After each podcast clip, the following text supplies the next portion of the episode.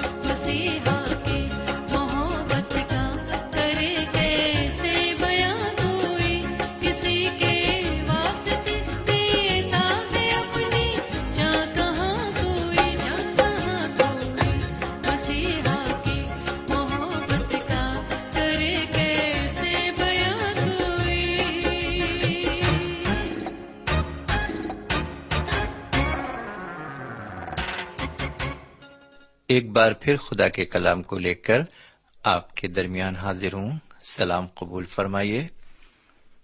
امید ہے کہ آپ آج بھی خیرافیت سے ہیں۔ میں بھی آپ کی دعاؤں کے بس بالکل ٹھیک ہوں۔ سمے ہم ایک بار پھر خدا و تعالی کے تہ دل سے شکر گزار ہیں کہ اس نے ایک اور موقع ہمیں عطا فرمایا ہے۔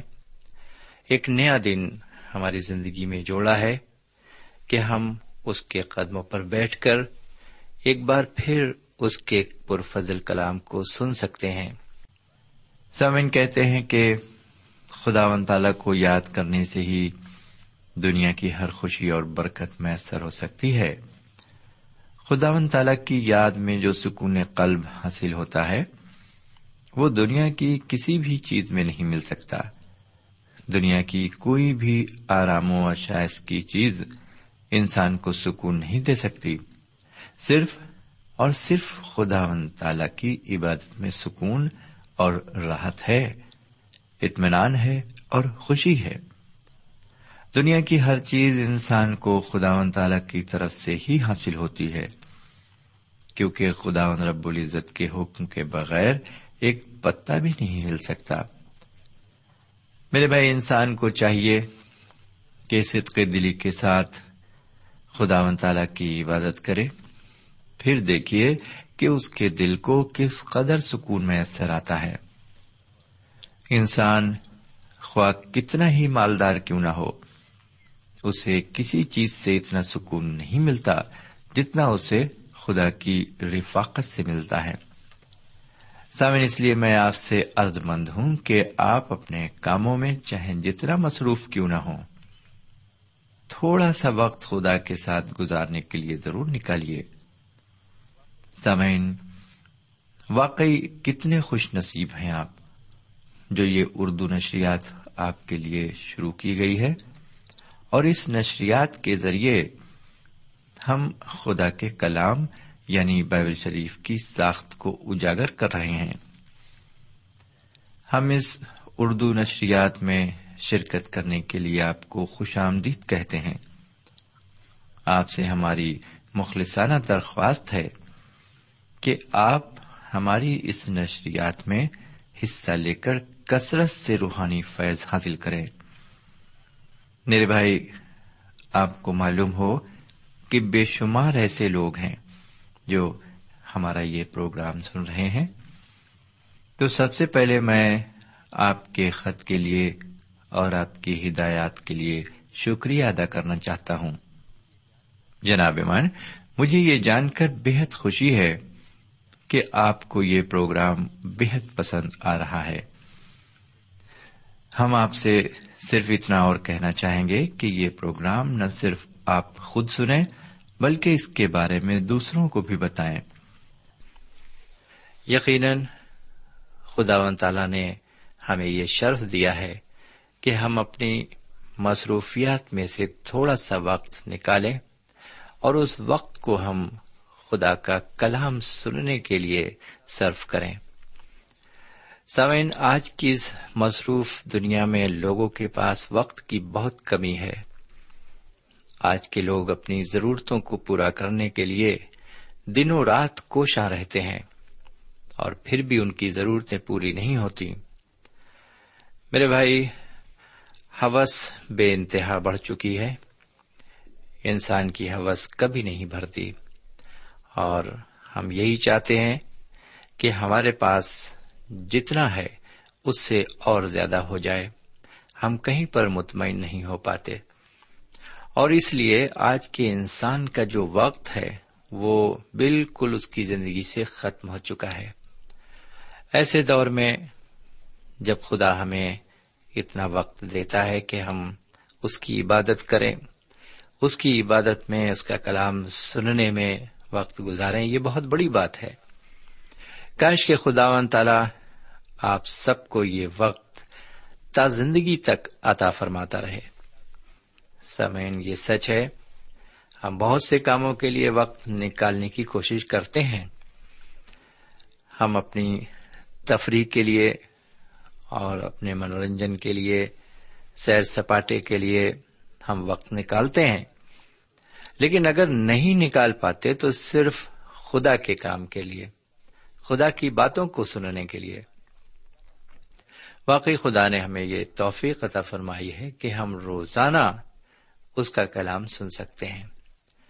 سامعین، تو پھر آئیے، جب اس نے ہمیں یہ وقت دیا ہے تو کیوں نہ ہم اس وقت کو اس کی ہی راہ میں صرف کریں اور اپنی زندگی کے لیے کچھ حاصل کریں۔ آئیے سے پہلے کہ ہم آگے بڑھیں، ہم پہلے دعا مانگے ہم دعا کریں۔ ہمارے پاک پروردگار رب العالمین، ہم تیرے تہ دل سے شکر گزار ہیں کہ تو نے ہمیں یہ موقع عطا فرمایا ہے کہ ایک بار پھر ہم تیرے قدموں پر بیٹھ کر تیرے پرفضل کلام کو سن سکتے ہیں۔ یقیناً یہ تیری طرف سے ہمیں اطاعت ہے اور نعمت ہے۔ یہ نعمت تو نے ہمیں بخشی ہے کہ ہم تیرے کلام کو سن سکتے ہیں۔ آج بھی جب ہم تیرا کلام سنتے ہیں، ہماری یہ دلی خواہش ہے کہ تیرا کلام ہماری زندگی سے بات چیت کرے اور اس میں پوری طرح سے اتر جائے اور ہمیں توفیق دے عمل الصالحون کی۔ سوال عمل کی ہمیں توفیق عطا فرمائے۔ اس طرح تیرے کلام کے ایک ایک لفظ کو ہم سمجھ سکیں اور سمجھتے ہوئے سرات مستقیم پر گامزن ہو سکیں۔ یہ دعا ہم اپنے سرکار دو عالم جناب سیدنا یسو مسیح کے وسیلے سے مانگتے ہیں۔ آمین۔ سامعین، ایک بار پھر ہم رومیو کے خط کو لے کر آپ کی خدمت میں حاضر ہیں۔ ابھی تک ہم نے آپ کی خدمت میں تیرہویں باپ کا مطالعہ پیش کیا، لیکن اب ہم آپ کو چودہویں باب میں لے چلتے ہیں۔ تو آئیے اس سے پہلے کہ ہم آگے بڑھیں، ایک عبارت پڑھ لیں۔ میں چودہویں باپ کی پہلی آیت سے لے کر دسویں آیت تک عبارت پڑھ رہا ہوں۔ یہاں اس طرح لکھا ہوا ہے، کمزور ایمان والے کو اپنے میں شامل تو کر لو، مگر شک و شبے کی تکراروں کے لیے نہیں۔ ایک کو اعتقاد ہے کہ ہر چیز کا کھانا روا ہے، اور کمزور ایمان والا ساگ پات ہی کھاتا ہے۔ کھانے والا اس کو جو نہیں کھاتا، حقیر نہ جانے۔ اور جو نہیں کھاتا وہ کھانے والے پر الزام نہ لگائے، کیونکہ خدا نے اس کو قبول کر لیا ہے۔ تو کون ہے جو دوسرے کے نوکر پر الزام لگاتا ہے؟ اس کا قائم رہنا یا گر پڑنا اس کے مالک ہی سے متعلق ہے، بلکہ وہ قائم ہی کر دیا جائے گا، کیونکہ خداون اس کے قائم کرنے پر قادر ہے۔ کوئی تو ایک دن کو دوسرے سے افضل جانتا ہے اور کوئی سب دنوں کو برابر جانتا ہے۔ ہر ایک اپنے دل میں پورا اعتقاد رکھے۔ جو کسی دن کو مانتا ہے، وہ خداون کے لیے مانتا ہے، اور جو کھاتا ہے، وہ خداون کے واسطے کھاتا ہے۔ کیونکہ وہ خدا کا شکر کرتا ہے، اور جو نہیں کھاتا وہ بھی خدا ان کے واسطے نہیں کھاتا اور خدا کا شکر کرتا ہے، کیونکہ ہم میں سے نہ کوئی اپنے واسطے جیتا ہے، نہ کوئی اپنے واسطے مرتا ہے۔ اگر ہم جیتے ہیں تو خداوند کے واسطے جیتے ہیں، اور اگر مرتے ہیں تو خداوند کے واسطے مرتے ہیں۔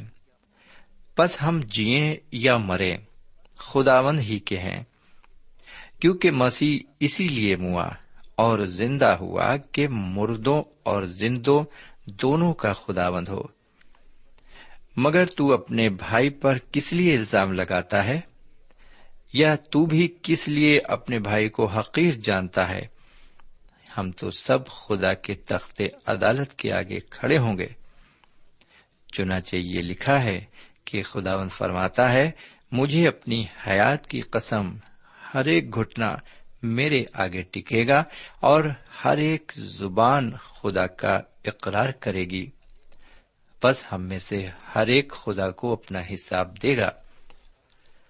سمن، یہاں پر یہ عبارت ختم ہوتی ہے۔ پہلی آیت کو ایک بار پھر سنیے۔ کمزور ایمان والے کو اپنے میں شامل تو کر لو، مگر شک و شبے کی تکراروں کے لیے نہیں۔ میرے پیارے بھائی بہن، یہاں پر جناب پولس روم کے ایمانداروں کو یہ تاکید کرتے ہیں کہ اس شخص سے جس کا ایمان کمزور ہے کرائیت نہ کرو۔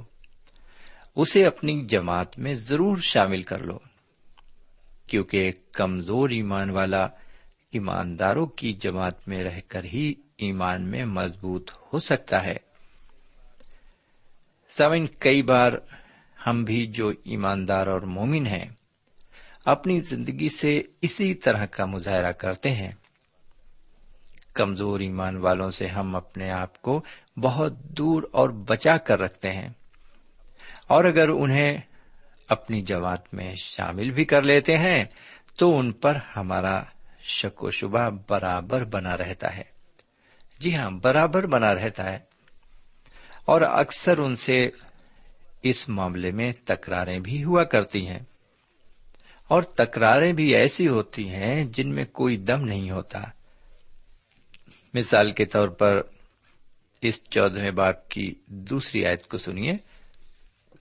عبارت اس طرح مرقوم ہے۔ ایک کو اعتقاد ہے کہ ہر چیز کا کھانا روا ہے اور کمزور ایمان والا ساگ پات ہی کھاتا ہے۔ ایک کو اعتقاد ہے کہ ہر چیز کا کھانا روا ہے اور کمزور ایمان والا ساگ پات ہی کھاتا ہے۔ یہ ہیں وہ چھوٹی چھوٹی باتیں جو آپسی تکرار کا باعث بنتی تھیں۔ اور آج بھی یہ مدعا تکرار کا باعث بنا ہوا ہے۔ اکثر ہم مسیحی ایمانداروں کے درمیان کھانے پینے کے معاملے میں بحث بہت ہوا کرتی ہے۔ کچھ لوگ ساگ سبزی اور گوشت وغیرہ سبھی کچھ کھاتے ہیں اور کچھ لوگ صرف ساگ سبزی پر ہی منحصر رہتے ہیں۔ لیکن ہمیں اس طرح کی چیزوں کو اپنے ایمان کا مدعا نہیں بنانا چاہیے۔ جی ہاں ہمیں اس طرح کی چیزوں کو اپنے ایمان کا مدعا نہیں بنانا چاہیے۔ میرے بھائی، ہماری نجات اور خدا کی بادشاہی ہمارے کھانے پینے پر مشتمل نہیں ہے۔ ایک بار ایک صاحب مجھ سے کہنے لگے کہ میری نجات تو بے حد ضروری ہے، کیونکہ میں تو صرف ساگ پات ہی کھاتا ہوں۔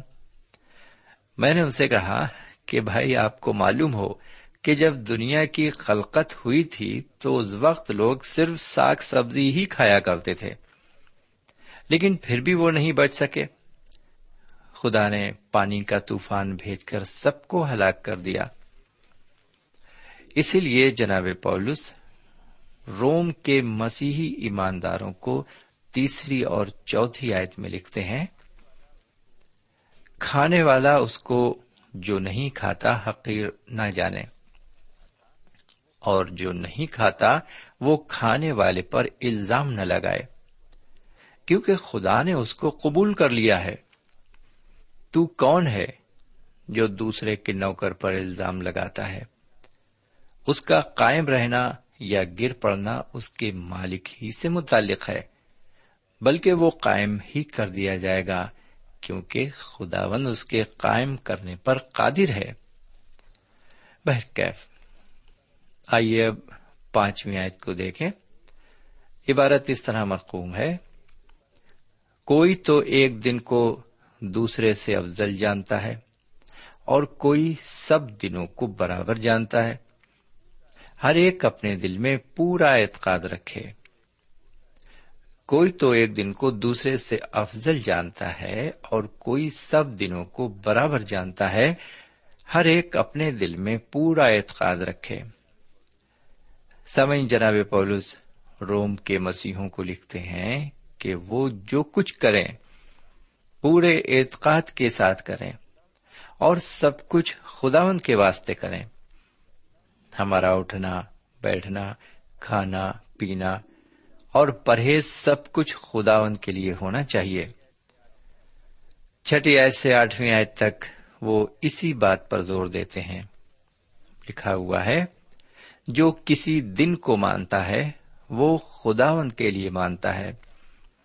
اور جو کھاتا ہے، وہ خداوند کے واسطے کھاتا ہے۔ کیونکہ وہ خدا کا شکر کرتا ہے۔ اور جو نہیں کھاتا، وہ بھی خداوند کے واسطے نہیں کھاتا۔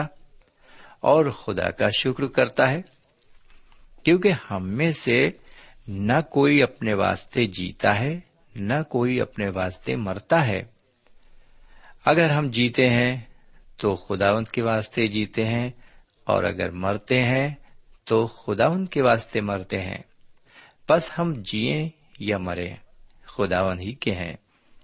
کیونکہ مسیح اسی لیے موا اور زندہ ہوا کہ مردوں اور زندوں دونوں کا خداوند ہو۔ میرے بھائی، جناب مسیح سب کے خداوند ہیں۔ خواہ وہ کمزور ایمان والے ہوں یا مضبوط ایمان والے ہوں، وہ سب کے لیے سلیب پر قربان ہوئے۔ وہ سب سے پیار کرتے ہیں۔ سوئیں جب حضور کریم سب کے لیے ہیں تو ہم کون ہوتے ہیں؟ کسی کو کمتر سمجھنے والے؟ ہم مضبوط ایمان والوں کو تو یہ چاہیے کہ جو لوگ ایمان میں کمزور ہیں، انہیں مضبوط کریں، تاکہ ہم روحانی غرور میں پھولے پھولے نہ پھریں۔ آگے دسویں آیت میں مرقوم ہے، مگر تو اپنے بھائی پر کس لیے الزام لگاتا ہے؟ یا تو بھی کس لیے اپنے بھائی کو حقیر جانتا ہے؟ ہم تو سب خدا کے تخت عدالت کے سامنے کھڑے ہوں گے۔ سامعین سائز سے ایک بات بالکل صاف ہے کہ ہم سب کو خدا کے تخت عدالت کے سامنے کھڑا ہونا پڑے گا۔ جی ہاں میرے بھائی، ہر ایک کو خدا کے سامنے انصاف کے لیے کھڑا ہونا پڑے گا۔ کوئی بھی شخص یہ نہیں کہہ سکتا کہ وہ خدا کے انصاف سے بچ جائے گا۔ جب ہم سب خدا کے حضور انصاف کے لیے حاضر ہوں گے، تو ہم کیوں کسی کو حقیر سمجھیں؟ جی ہاں میرے بھائی، کیوں کسی کو حقیر سمجھیں؟ خدا کے کلام میں صاف لکھا ہوا ہے کہ ہر ایک گھٹنا اس کے آگے جھکے گا اور ہر ایک زبان خدا کا اقرار کرے گی۔ چودہ باپ کی گیارہویں آیت کو پھر سن لیجیے جہاں یہ عبارت مرقوم ہے خداون فرماتا ہے، مجھے اپنی حیات کی قسم، ہر ایک گھٹنا میرے آگے ٹکے گا اور ہر ایک زبان خدا کا اقرار کرے گی۔ خداون فرماتا ہے، مجھے اپنی حیات کی قسم، ہر ایک گھٹنا میرے آگے ٹکے گا اور ہر ایک زبان خدا کا اقرار کرے گی۔ سامعین، آج کے پروگرام میں ہم نے خاص کر ان لوگوں کی بابت کچھ باتیں دیکھی جو اپنے ایمان میں کمزور تھے۔ میرے بھائی، اگر ہم اپنی زندگی پر غور کریں تو ہم دیکھیں گے کہ ایک وقت ہم بھی بہت کمزور تھے۔ مجھے اپنے بارے میں تو بہت اچھی طرح یاد ہے کہ جب میں نے جناب سیدنا یسو مسیح کو اپنا نجات دہندہ قبول کیا تھا تو اس وقت مجھے ٹھیک سے دعا کرنا بھی نہیں آتا تھا۔ میں اپنے ایمان کی ٹھیک سے وضاحت بھی نہیں کر سکتا تھا۔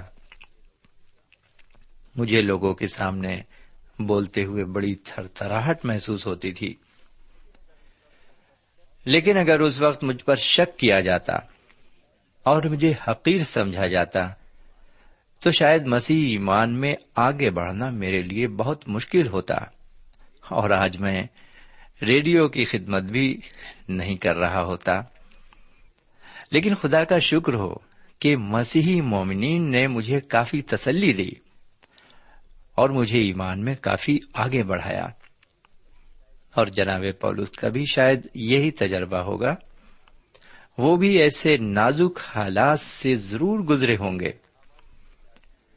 امال کی کتاب کے نویں باپ کی چھبیسویں آیت میں ہم پڑھتے ہیں۔ کہ جناب پولس نے جب مسیح کو قبول کیا تھا تو دیگر مسیحی مومنین ان سے ڈرتے تھے اور ان پر شک کرتے تھے۔ جی ہاں ان پر شک کرتے تھے۔ لیکن اسی نویں باپ کی ستائیسویں آیت میں ہم پڑھتے ہیں کہ اگر جناب سیدنا مسیح کے شاگرد جناب برناباس ان کی مدد نہ کرتے تو شاید ان کے لیے بہت مشکل ہوتا اپنے ایمان کی گواہی دینا۔ میرے بھائی، یہی وجہ تھی کہ انہوں نے رومیو کی کلیسیا کو یہ لکھا کہ کمزور ایمان والوں کو اپنے میں شامل تو کر لو، مگر شک شبے کی تکرار کے لیے نہیں۔ جی ہاں شک شبے کی تکرار کے لیے نہیں۔ سامن یہاں پر آج ہم کچھ جلدی ہی مطالعہ ختم کر دینا چاہتے ہیں۔ باقی باتیں ہم اگلے پروگرام میں لائیں گے۔ اور اس سے پہلے کہ ہم آگے بڑھیں، ہم ایک بات اچھی طرح سمجھ لیں کہ ہم کمزور ایمان والوں کے ساتھ جب رہتے ہیں، تو ہم اپنے افضل اور اعلی ایمان کو ان پر نہ تھوپیں۔ اور ان سے زیادہ تکرار نہ کریں تاکہ ہم ان کے لیے ٹھوکر کا باعث بنے ہم بڑی سنجیدگی کے ساتھ، بڑے محبت سے، پیار سے انہیں سمجھائیں اور بتائیں اور سکھائیں تاکہ وہ بھی ہماری طرح ایمان میں مضبوط ہو سکیں۔ سامعین ابھی آپ نے ہمارے ساتھ رومیو کے نام پولس رسول کے خط کا مطالعہ کیا۔ ہمیں یقین ہے اس مطالعے سے آپ نے برکتیں حاصل کی ہوں گی۔ ہم چاہتے ہیں کہ آپ ہمیں ضرور خط لکھیں، ہم آپ کے خط کا انتظار کریں گے۔ خدا حافظ۔ ہمارا پتا ہے۔ پروگرام نور ال post box number one five seven five Sialkot, Pakistan. پتا ایک بار پھر سن لیں۔ پروگرام نور ال پوسٹ باکس نمبر ایک پانچ سات پانچ سیال کوٹ پاکستان۔ اب آپ ہم سے ٹیلی فون اور ای میل سے بھی رابطہ قائم کر سکتے ہیں۔ ہمارا ٹیلی فون نمبر ہے nine two three four four six four zero four five seven eight.